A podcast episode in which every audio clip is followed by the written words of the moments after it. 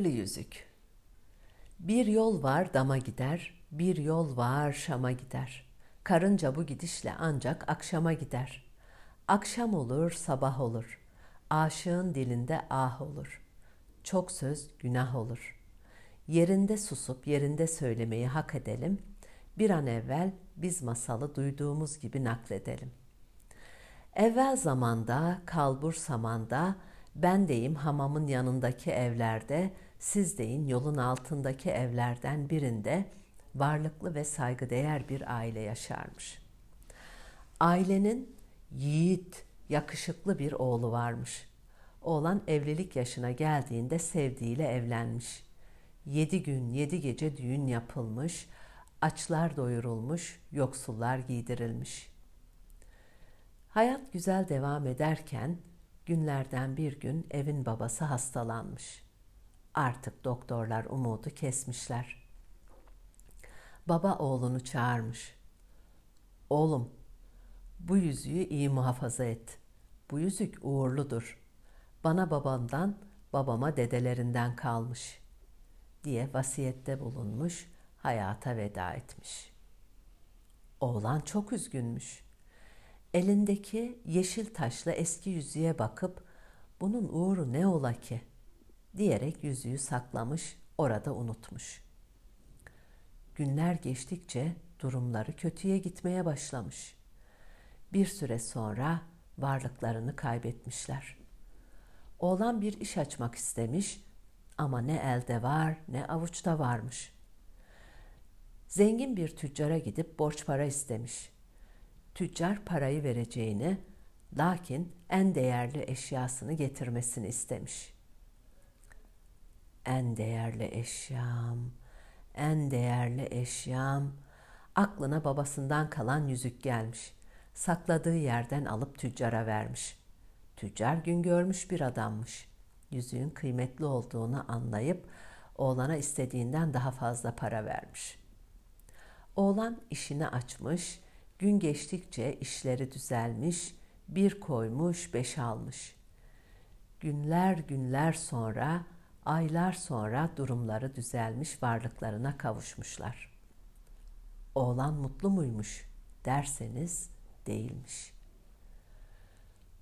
Oğlan gece uyuduğunda babasını görüyor. Yüzüğü ne ettin? Ne ettin ha? Ne ettin? diye soruyormuş babası. Günlerce, günlerce her gece aynı şeyi görüyormuş. Oğlan uyku uyuyamaz olmuş. Paraları toparlayıp borcunu ödemek üzere tüccara gitmiş. Parayı verip yüzüğü istemiş. Haklısın. Yüzük senin hakkın, sende kalmalı. Ama yüzüğü altınlarımın yanına koymuştum.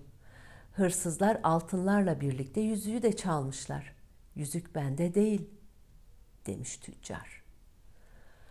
Oğlan öyle üzülmüş ki yemeden içmeden kesilmiş. Karısı ne pişirsem de kocama yedirsem, ne pişirsem de kocama yedirsem diye düşünürken biz hırsızlardan haber verelim. Hırsızlar çaldıkları malları paylaşmak için derenin kıyısına gitmişler. Sen az aldın, ben çok aldım diye tartışırken yüzük ellerinden kayıp hop suya düşmüş. Yüzüğü balık yutmuş. Balıkçı balığı avlamış, satmak üzere pazara götürmüş. Oğlanın karısı, kocam balığı çok sever. Gidip pazardan balık alıp pişireyim diyerek pazara gitmiş.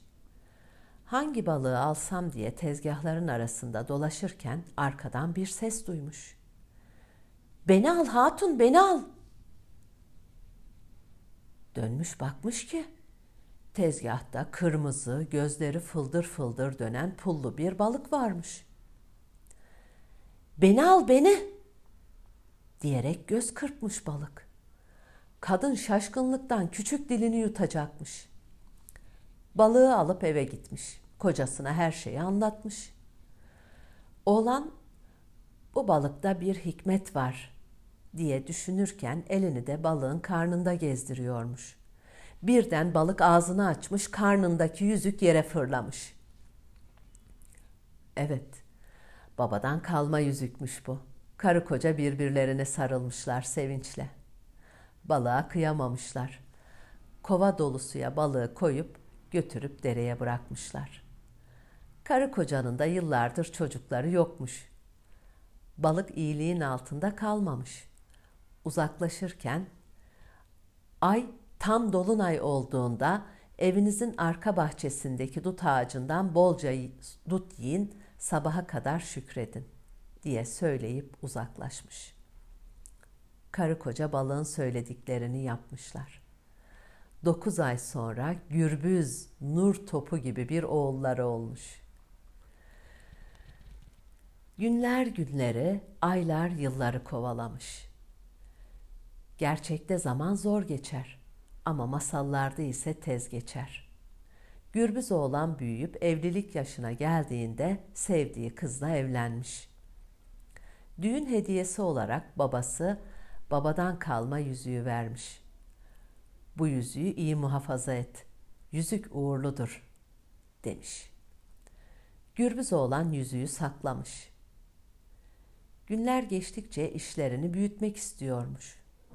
Ama elini neye atsa kurumuş. Elini neye atsa kurumuş. Günler günleri, günler ayları kovalamış, işleri kötüleşmiş. Yeni evli olduğundan karısına da bir şey söyleyemiyormuş. Bir gün karısı, "Beyim, derdini söylemeyen derman bulamazmış. Senin bir derdin var. Hele söyle de birlikte bir çaresini buluruz." Demiş. Gürbüz oğlan karısına olanları söylemiş. Dur hele. Babanın hediye ettiği uğurlu dediği yüzük vardı. Onu parmağına tak da uğrunu görelim. Gürbüz oğlan sakladığı yerden yüzüğü çıkarıp Bismillah deyip parmağına takmış.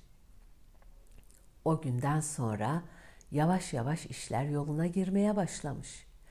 Bir koymuş, beş atmış, almış. Elini neye attıysa çoğalmış. Bir süre sonra durumları düzelmeye başlamış, varlıklarına kavuşmuşlar. Ta ki o kötü gün gelene kadar.